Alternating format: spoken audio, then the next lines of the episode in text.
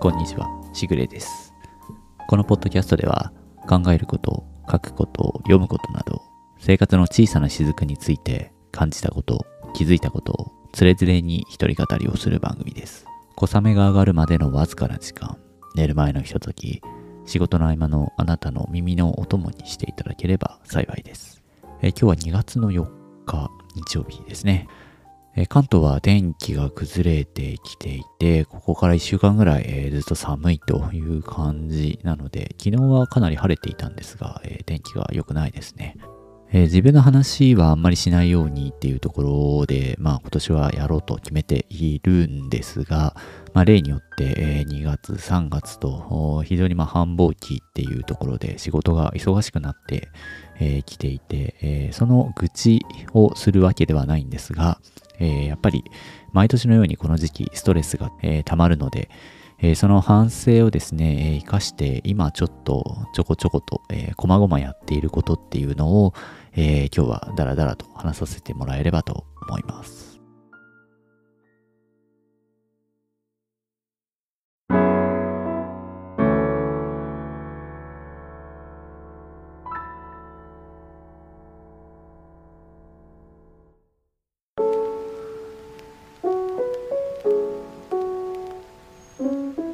業界的にというか、同業の人も多分みんなそうなんだろうなと思うんですが、えーこの年を明けてから1月から3月の3ヶ月間っていうのは、えーまあ期末というところもありますし、世間的にはね、えーそういうところもあって、なかなかこう忙しい時期かなと思っているんですが、えまあご多分に漏れずですね、えー私も今、勤め先の会社でも、その、この3ヶ月間というのはすごく忙しくてですね、えー毎年毎年、えーまあなんか嫌だなという感じでストレスを抱えながら、仕事をしているんですが、え去年、一昨年ぐらいは本当にその、まあかなり追い込まれていたっていうところもあってですね、相当ストレスフルな状態で、えー仕事をしていて、で、去年の年末もですね、もう同じぐらいストレスを抱えていて、えーまただんだん同じような状態になりつつあるなというのをすごく危惧をしているんですが、えーとは言ってもですね、この仕事量みたいなものを当然自分一人でコントロールできるわけもなく、まあどうしてもね、その仕事の総量というところはあの変わらないし、そのそういうところの繁忙の量というのを当然一人がコントロールできるわけもないので、えーこの忙しくなってきているということに対して自分がもうどう向き合うべきかなっていうのは、えーちょっと考えていてですねもうだんだんと忙しくなってきていてここからあと2ヶ月ぐらいまあ1ヶ月半ですかね、えーぐらいはま相当に忙しい日々が続くだろうなというふうに思っているんですが、えーそうなってくると、まあ去年の反省もそうなんですけど、このポッドキャストで話すネタっていうところで言うと、そういうものもね、思いつきにくくなるというか、どうしても目の前の仕事ばっかりやっていると、えー視野狭窄になるというか、そういうところがあるので、えーなんとかここを両立というか、うまい具合強制していきたいなというテーマがあるんですが、えーそれについてですね、いろいろとちょっと考えてみました。で、今日はその話をできればなって思うんですけれども、単純にですね、えーまあ仕事が忙しいっていうところはもう諦めるというかですね、まあもう忙しいのを変えることはできないので、え当然まあその仕事やってる時はそこに向き合うということが必要になってくるんですが、えーまあとはいええー幸いにしてですね、えーまあ休める時もあるわけですね。土日であったり祝日であったり、まあ、平日でも自分のその朝とか夜とか全くその自由時間がないわけではないので、えーまあこう忙しいながらも自分の時間っていうのが多少はあるわけです。なのでここで、えーまあそうですね。体を休めるっていうことももちろんそうなんですけど、えーちょっとずつちょっとずつその仕事以外のことを意識的に、えーまあそのストレスにならない程度で、え日々ちょっとしたことをやっていくことで、え自分の中の刺激というか、そういうふうに新しいことをやるのって結構、それはそれでストレスだとは思うんですけど、えー少しずつやることで、えーなんていうかまあ、いい刺激にもなるし、それが結果的にガス抜きになるような気がしているんですね。で、いきなり大きいことをこう始めていくっていうのは、やっぱり挫折しがちだなというか、まあ逆にストレスになって辛い思い出になってしまうなっていうのが、えー、今までの経験であってですね。なので、えー、最近まあ新しいことを何か始めようと思った時は、なるべくかなり意識的にちょっとずつちょっとずつやってみようというふうに、えー、思ってやっています。で、その中で、えー、そうですね、えー、もうちょっと最近同じような話ばっかりしてるなって思うんですけど、この体を少し鍛えようということで、えー、チョコザップに通ってますみたいな話を、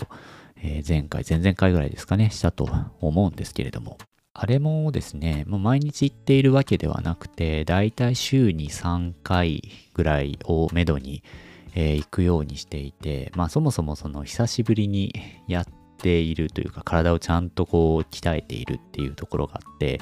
まあ、割と体が悲鳴を上げているというかですね、すごい筋肉痛が重い感じなんですよね。で、これ多分だんだんやっていくうちにそこも慣れてくるんだろうなって思うんですけど、えー、なのでまあその毎日は逆にできないというかですね、体が痛くなってくるので、えー、なんでまあ週に3回ぐらい行くのがちょうどいい感じではあるんですけど、えー、それでもやっぱり、えー、まあほんと1回15分ぐらいしかやらないんですけど、それでもやっぱりこう1週間の中で計画を立てて、この日はやるんだとか、逆にそこができなくても、まあそこの埋め合わせを、いけなかった分の埋め合わせをこの日にやろうとかっていう、え、スケジュールが頭の中でちょっとできるので、自分の中でこう毎日行かなきゃいけないんだとかっていう風に気負ってもいないので、え、今のところいい刺激になっているかなって思いますね。あの、もちろん体がちょっとずつこう筋肉痛になってるのも、えー、まあ変わってるんだろうなっていう自覚にもなるし、えー、あとはまあ自分の健康に気を使っている、まあ、自分っていうものに対しての満足感というかですね、まあ実際そういうもので続けられるっていうことはあるかなと思うんですが、えー、やる前よりもその日々のスケジュール、まあ、特に土日ですね、えー、っとまあ今日もそうなんですけど、何かこうやらなきゃいけないこととか、これをやろうと決めたことっていうのを一日自由があるっていう日に少しスケジュール組み込むことで逆にやりたいことがはかどるというか、えー、なんか何やってもいいよっていうその自分の自由時間が今日一日使えますってなった時も今までってやっぱりそのなんか朝から晩まで自由に使っていいって言われると逆に疲れてるから寝ちゃおうとかって言ってなんとなくだるかったりしていた感じがあるんですけど、えー、一つそれを入れるだけでえー、昨日とかも朝ちょっと、えー、そのジムに行ってきた後、少しだけ散歩とかをしてみたんですけど、やっぱりそれだけでもかなりこう目が冴えてくるし、えー、その後結構やろうと思っていたこともはかどったりしたので、一つ何かこう意思というかですね、予定をスケジュールの中に落とし込んであげると、え、そこを前後にしてですね、いろいろとこうはかどることもあるなと思ったので、えー、完全自由な一日っていうの中に自分のえー、やらなきゃいけないことっていうのを、簡単なものを一つ差し込むっていうのは、えー、休日を楽しく過ごす一つの知恵だなというのを改めて感じています。まあ、これは何というかその健康に気を使うっていうことだけじゃなくても何ですかねこう自己啓発みたいなそういう高尚なものじゃなくてもいいと思っていてえー、まあ、例えば何ですかね、その溜まってたアニメとかドラマとか映画とかを見なきゃいけないっていうふうに、まあ、自分で思っていて、えー、まあ午前中はそれ消化しようとか、えー、と夜で夜に見なきゃいけないとか、自分でま決めておくと、やっぱりそこまでで他のことやらなきゃなっていう気持ちになるから、結果として、え、他のやりたいこともできるっていうことですよね。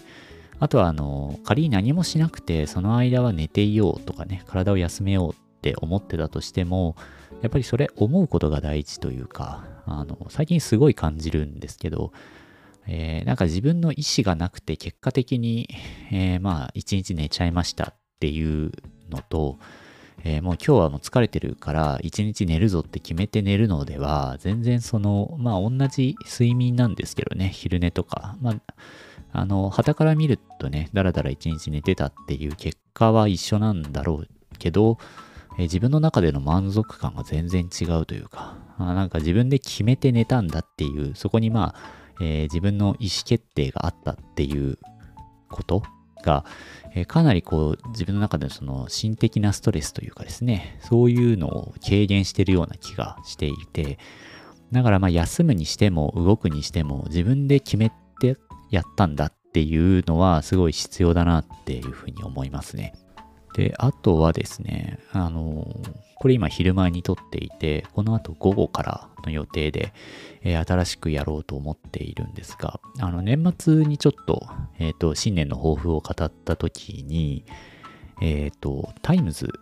タイムズカーシェアですね、えを契約しようっていう話を、えしたかなと思うんですが、あれ、昨日ですね、えっと、契約して、急遽来週地元に行かないといけなくなってしまって、えー、その関係で、えー、まあ、すごい田舎なんですけど、車がないとどうにもならないっていうようなとこなんですけど、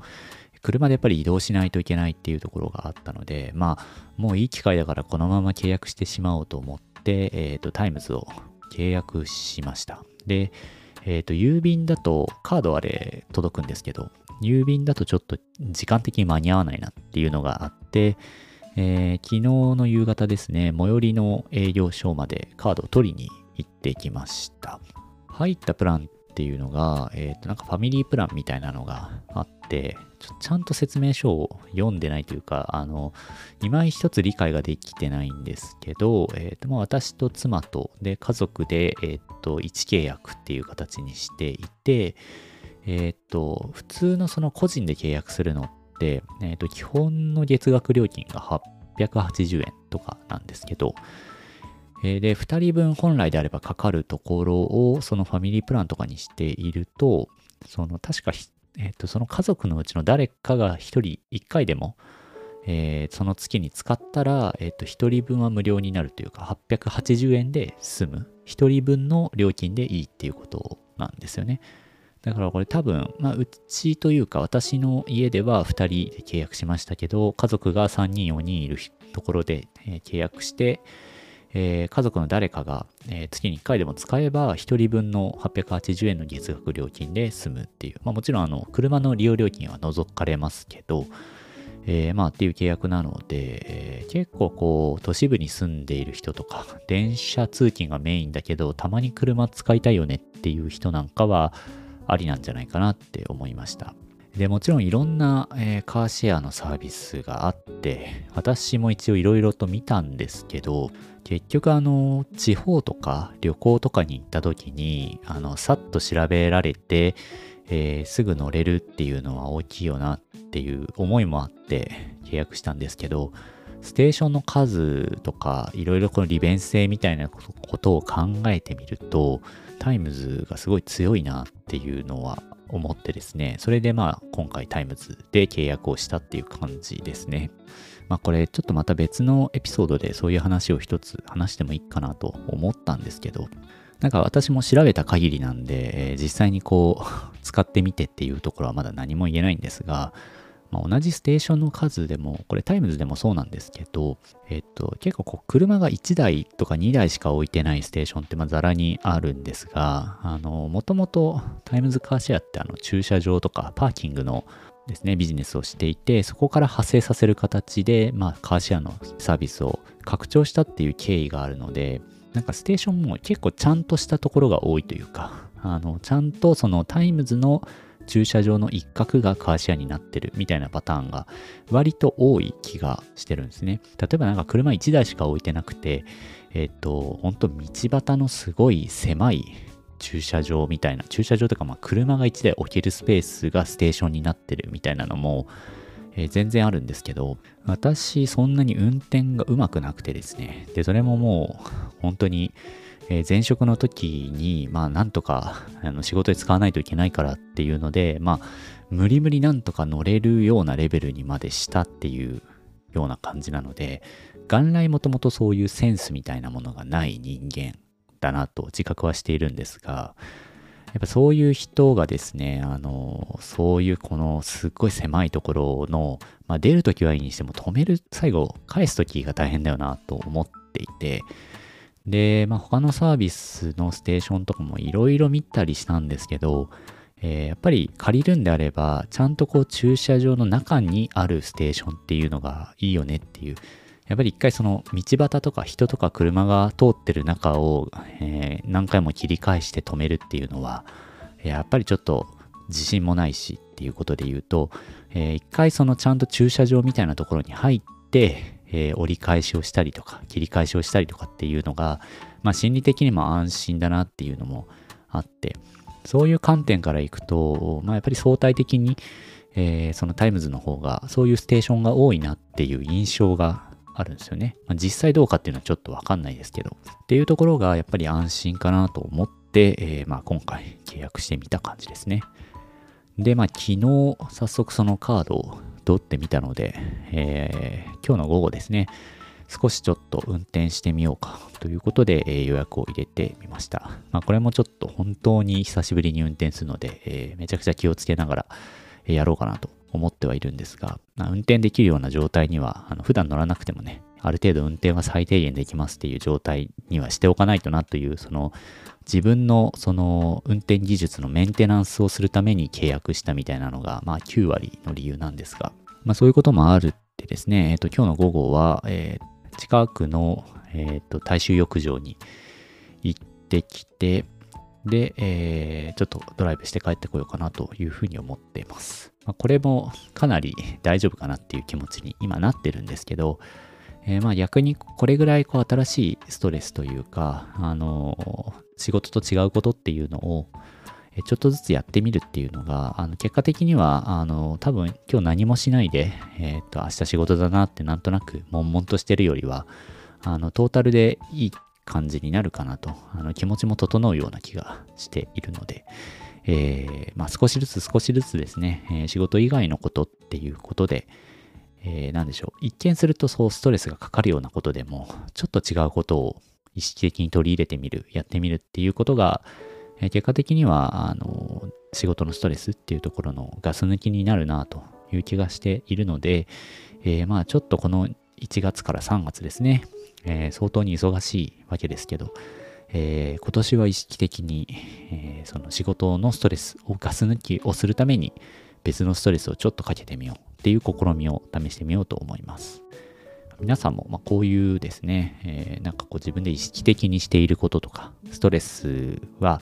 まあ、かかることは避けられないと思うので、それをこうどうガス抜きしているかとかっていうのを、なんかこう、tips というか、コツというか、そういうものがもしあれば、ぜひ教えていただければ幸いです。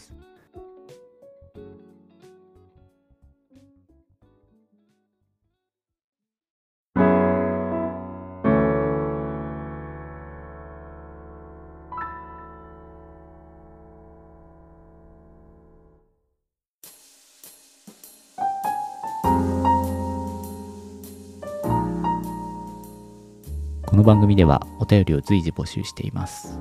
概要欄にお便りフォームの URL がありますので、フィードバックや各エピソードの感想、その他気になることなどお気軽にご投稿ください。ご投稿いただいた内容はご紹介をさせていただく場合があります。ありがたいことになんですが、えっ、ー、と、私本当に、えっ、ー、と、X、まあ今で言うと旧 Twitter という表記になりますけど、えっ、と、そこにですね、えっ、と、ポッドキャストのエピソード更新したら、もうその更新しましたっていう情報だけ毎週毎週、えー、ポストをしていて、まあ、あの、本当にそれ以外な、ほぼ何もしてないっていうようなアカウントがあるんですけど、どうやってたどり着いたんだろうなっていう感じではあるんですが、ここ2週間、3週間ぐらいで、フォローしてくれる人が何人かいてですね、どうやってリーチしたんだろうなっていうのはすごく気になっててはいます。まあ変わらずのスタイルでちょっとやっていければなって思っています。はい。えー、それでは本日はこの辺りにしようと思います。今回もありがとうございました。また次回お会いしましょう。しぐれでした。